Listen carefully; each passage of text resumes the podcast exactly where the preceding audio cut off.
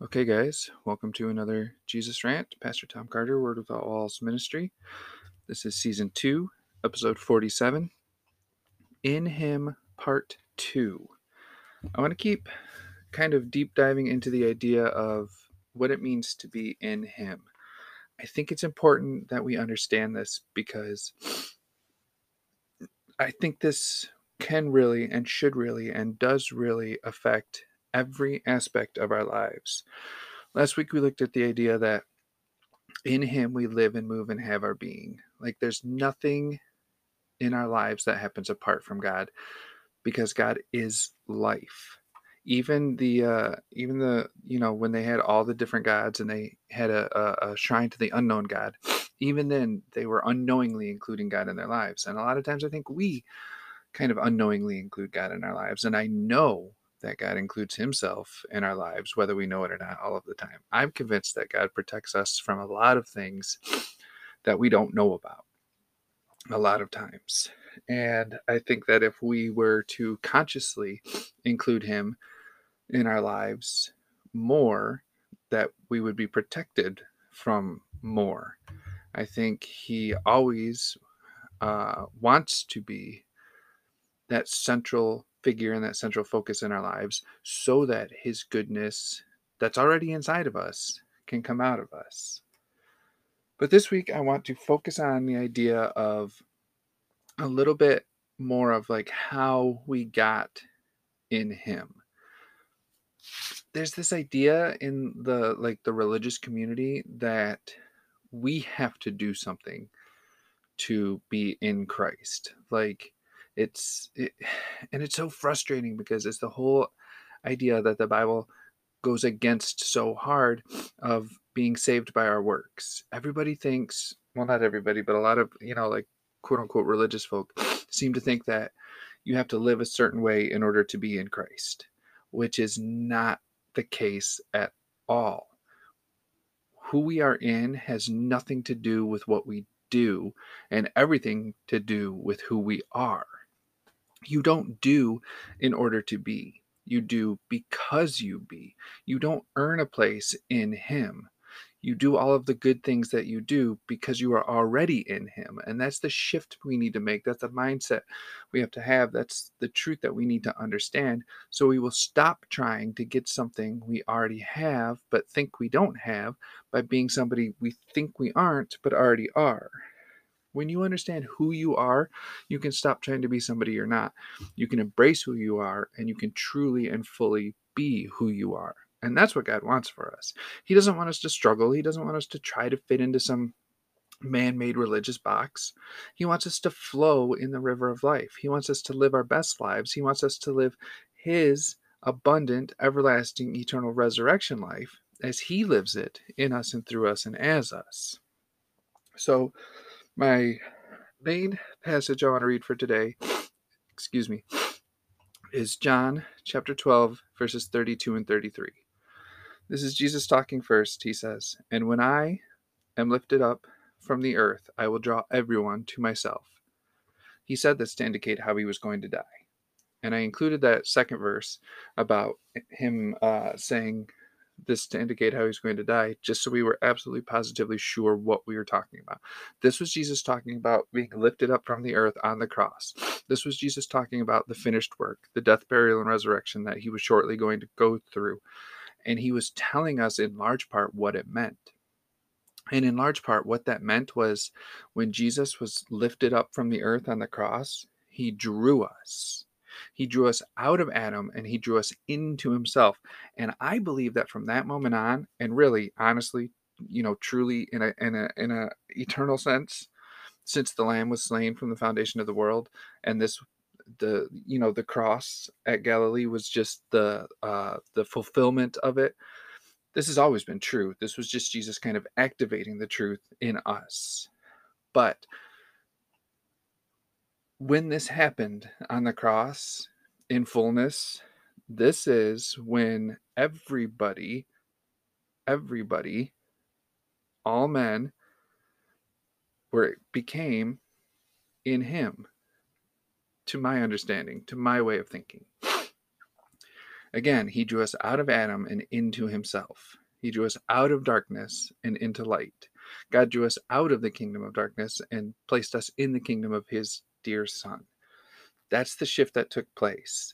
The old man died in the watery grave of baptism, and the new man rose up to walk in newness of life.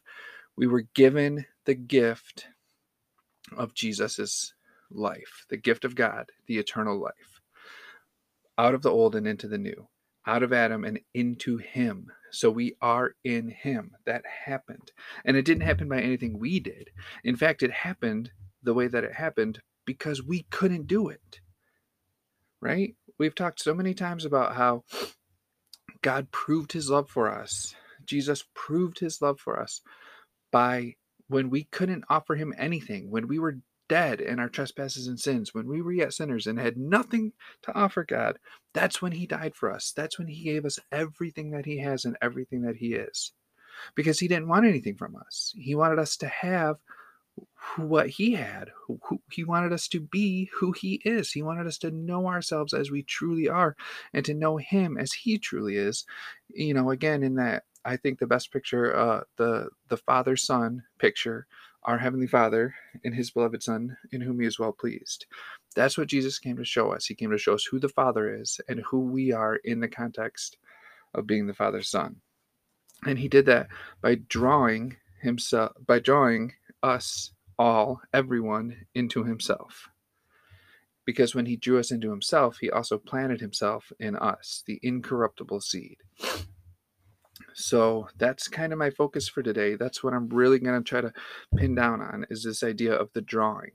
And, you know, again, we have this idea of, well, what do I have to do to be in Christ? Nothing. He drew you into himself. He did the drawing. He did the heavy lifting. He finished the work. It's not about what you do, it's about what Jesus did. And it's about what Jesus did for you and as you, because his death was our death. We are crucified with Christ. When he drew us into himself when he was on the cross, he drew us out of Adam and into himself. From that point on, we didn't identify with the old man anymore. We identified with the new man, Jesus. And from that point on, what happened to him happened to us. So when he died, we died. And when he rose again, we rose again and his life is now our life. That's what we have right now. It's not something we hope to get someday. It's what we have right now. It's not something we can earn. It was a gift that was given, and we didn't do anything for it.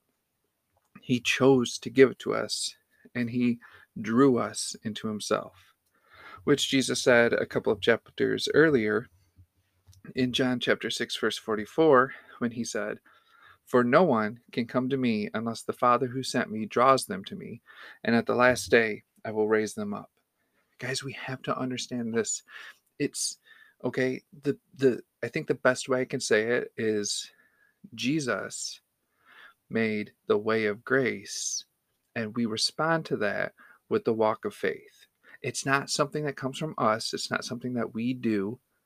I mean, I think at most God has placed a cry in our heart for something different and something better. All throughout the Old Testament, uh, when it records King David's life, and on, in a lot of the Psalms, he talks about the cry of his heart is to just to know God more, to to be more godlike, to be more, you know, to be closer to Him, and that's why the Bible even identifies as David as a man after God's own heart, which I've heard a lot of people kind of be confused about because they're like, David wasn't really a man after God's own heart. He made war and he was an adulterer and he murdered a guy so he could get his wife and all this different stuff. But to me, the idea of David being a man after God's own heart, it doesn't mean that he had it. It means he was after it. He wanted it. He pursued it. He knew that he that there was a more excellent way out there, and he knew that it was God. He knew that it was love. And even in his murder, which was wrong, and even in his adultery, which was wrong, and even, you know, his machinations to get the the other dude's wife, like he did it for love. And I'm not saying it was right. I'm just saying David's heart was full of love, even when he got twisted around, even when he got messed up. And I'm not excusing his actions. I'm just simply saying love doesn't have a motivation, love is the motivation. So, even in an imperfect world, even in an imperfect person who was after God's own heart but clearly didn't have it, he was still motivated by love. That's what I'm trying to say about David. But what I'm trying to say about all of us is that no one can come to the Father unless they're drawn. He draws us to himself. He puts that inside of us. He puts that, uh, you know, the Bible talks in another place that it's the power of God working in us to will and to do of His good pleasure.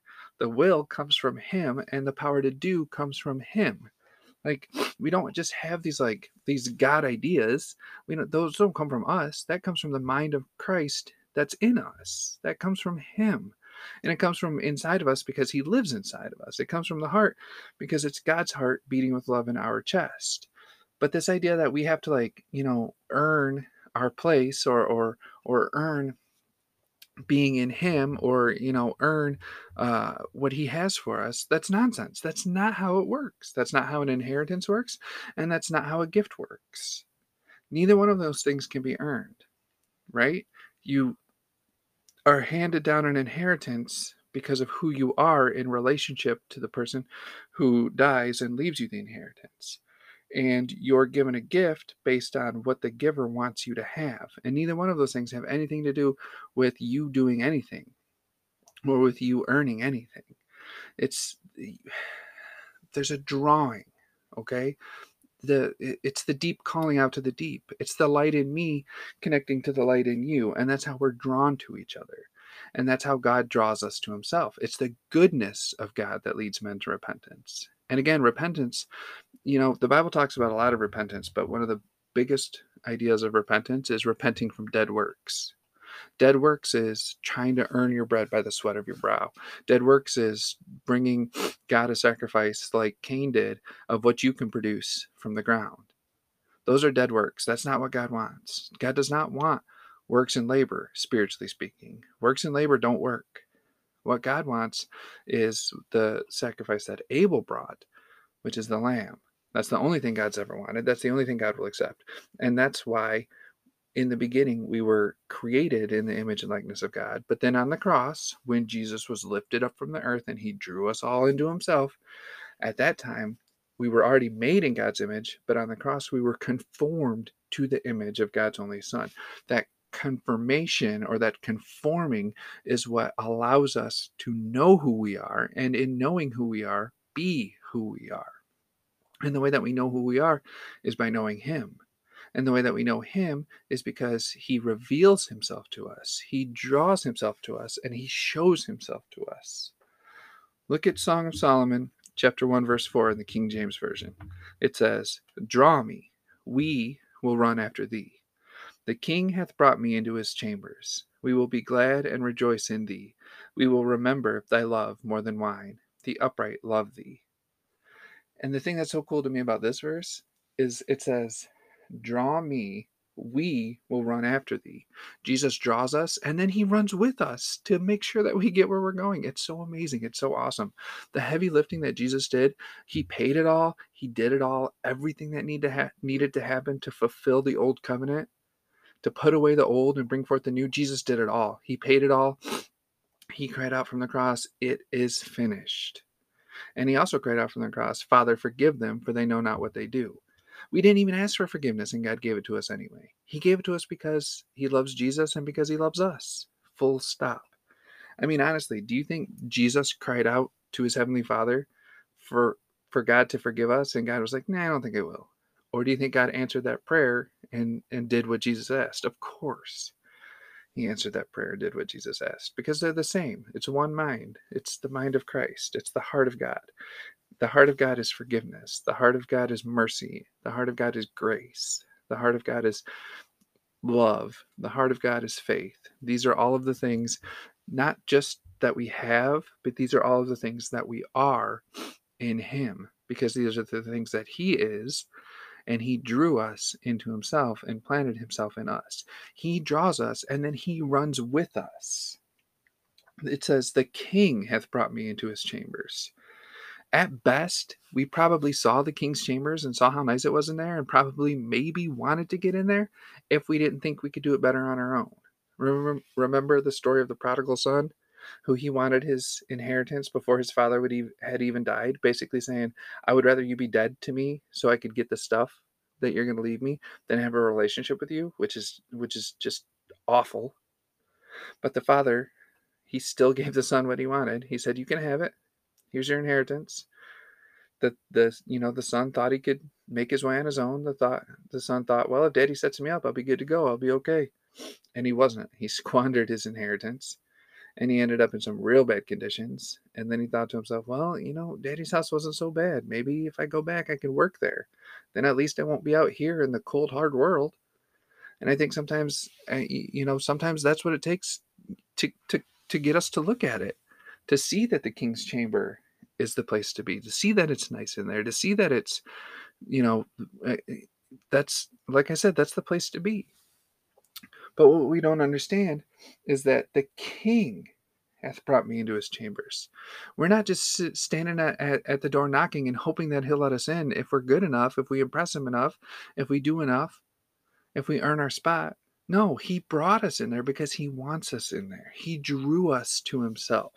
He made it so attractive that we would come to him and then he would be able, again, like the prodigal son, he would be able to run out to us and to embrace us and to bring us back into the fold and say, My son who is dead is now alive. Full restoration. He put his own ring on his kid's finger. He put his own, you know, cloak on his kid's back and he said, It's like you were never gone. I never stopped loving you. I'm not upset about what you did or the bad choices you made. Hopefully you've learned from them. I got your back no matter what because of my love for you. And that's a big part of this understanding that we need to have is that God will never leave us nor forsake us. He wants us. He's not mad at us, He's mad about us. He's head over heels in love with us to the point that He would give anything, including His very own life, so that we could have that life. He wants us to have it more than He wants to have it. And He wants us to have it so much that not only did He give it to us, not only did He die so that we could die, but He rose again to life so that we could live. He doesn't want us to miss out on anything that He has for us. So He's living His own life to the fullest in us and through us and as us. Jesus said, I've come that you might have life and have it more abundantly. He wants us to have that abundant life. And the thing that makes life abundant is love. It's a life of love. If you have love in your life, you you have the abundant life. You're experiencing it right now, the days of heaven on earth. And uh, so many people miss out on it because they're trying to get something they think they haven't got. And they become the thief who comes only to steal and to kill and to destroy. They rob themselves of the gift they've been given by trying to earn something that can't be earned. And to me, that's tragic. That's so sad to me. So let me read my, uh, I have one more passage and then one more memory verse. I'm going to read Hebrews chapter 10, verses 19 through 25. And uh, the heading in the Bible I'm reading from says, A call to persevere. And so, dear brothers and sisters, we can boldly enter heaven's most holy place because of the blood of Jesus. By his death, Jesus opened a new and life giving way through the curtain into the most holy place. Do you guys get it yet? Through the cross, when he was lifted up from the earth, he drew us all in. Now we can boldly enter. He brought us into the most holy place, and now we can enter there anytime we want. We can come boldly to the throne of grace to find grace in time of need. He opened the door for us. He made the way for us. And not only did he make the way for us, but he is the way. Jesus said, I am the way, the truth, and the life. No man comes to the Father but by me. And isn't that interesting? It's that because again, I'm going to read John 644 real quick. Jesus said for no man can come to me unless the father who sent me draws them. And then you know in a different place he said no man comes to the father but by me. So it's this idea of the drawing. No no man can experience this love unless love draws them. Even if you somehow get an idea of what love is and and, and wanting love you can't find it by looking for love in all the wrong places you have to go to the source and the only way you can go to the source is if you're drawn to it, because that kind of love, agape love, sacrificial love, God love, it seems like it's too good to be true. It doesn't make any sense. We talked about that a couple of weeks ago. It's too radical, it's too big. For somebody to die for you when you're at your worst, that's love. And that kind of love, like, it's mind boggling it's it's it's it's radical it's too big we will never understand the fullness of his love because it's beyond comprehension and our whole life The whole point of our whole life is to test the height and breadth and length and depth of that love by loving each other as big and as hard and as high and as deep as we can. That's how we test God's love for us. He loves us and we love him back by loving each other. So the emphasis is on him. He draws us and then we, him, himself, and us, we run together to the one who has drawn us. He not only draws us, but he helps us get there. Again, he, it's the power both to will and to do. The will comes from him, and the ability to do comes from him. He draws us and he runs with us. He drew us into himself. That's why we're in him. It's a better everything, it's a more excellent way that he has shown to us. It's the way of grace, and we respond with the walk of faith simply by believing. And the reason that we can believe is because he's given us something to believe in. Faith comes from hearing and hearing from the word of God. The word of God is Jesus, the word of God is love. He shows us his love, and then we are able to have faith in that love. So let me finish this passage. I'll start over from verse 19. It says, And so, dear brothers and sisters, we can boldly enter heaven's most holy place because of the blood of Jesus. By his death, Jesus opened a new and life giving way through the curtain into the most holy place. And since we have a great high priest who rules over God's house, let us go right into the presence of God with sincere hearts, fully trusting Him. For our guilty consciences have been sprinkled with Christ's blood to make us clean, and our bodies have been washed with pure water. We can go right in because He drew us in. Like it's that simple to me.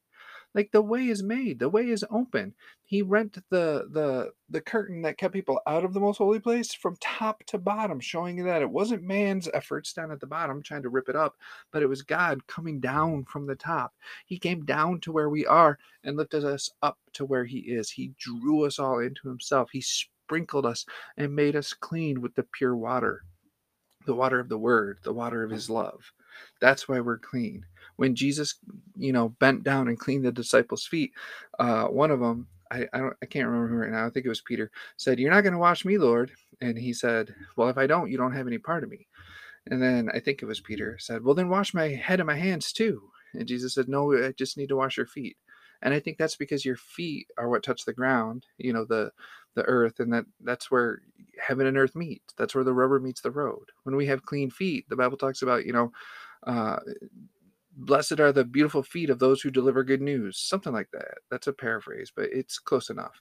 Like bringing good news the good news of the gospel the good news that god loves us that's what this life is about sharing that love from one to another. It's not about judging people.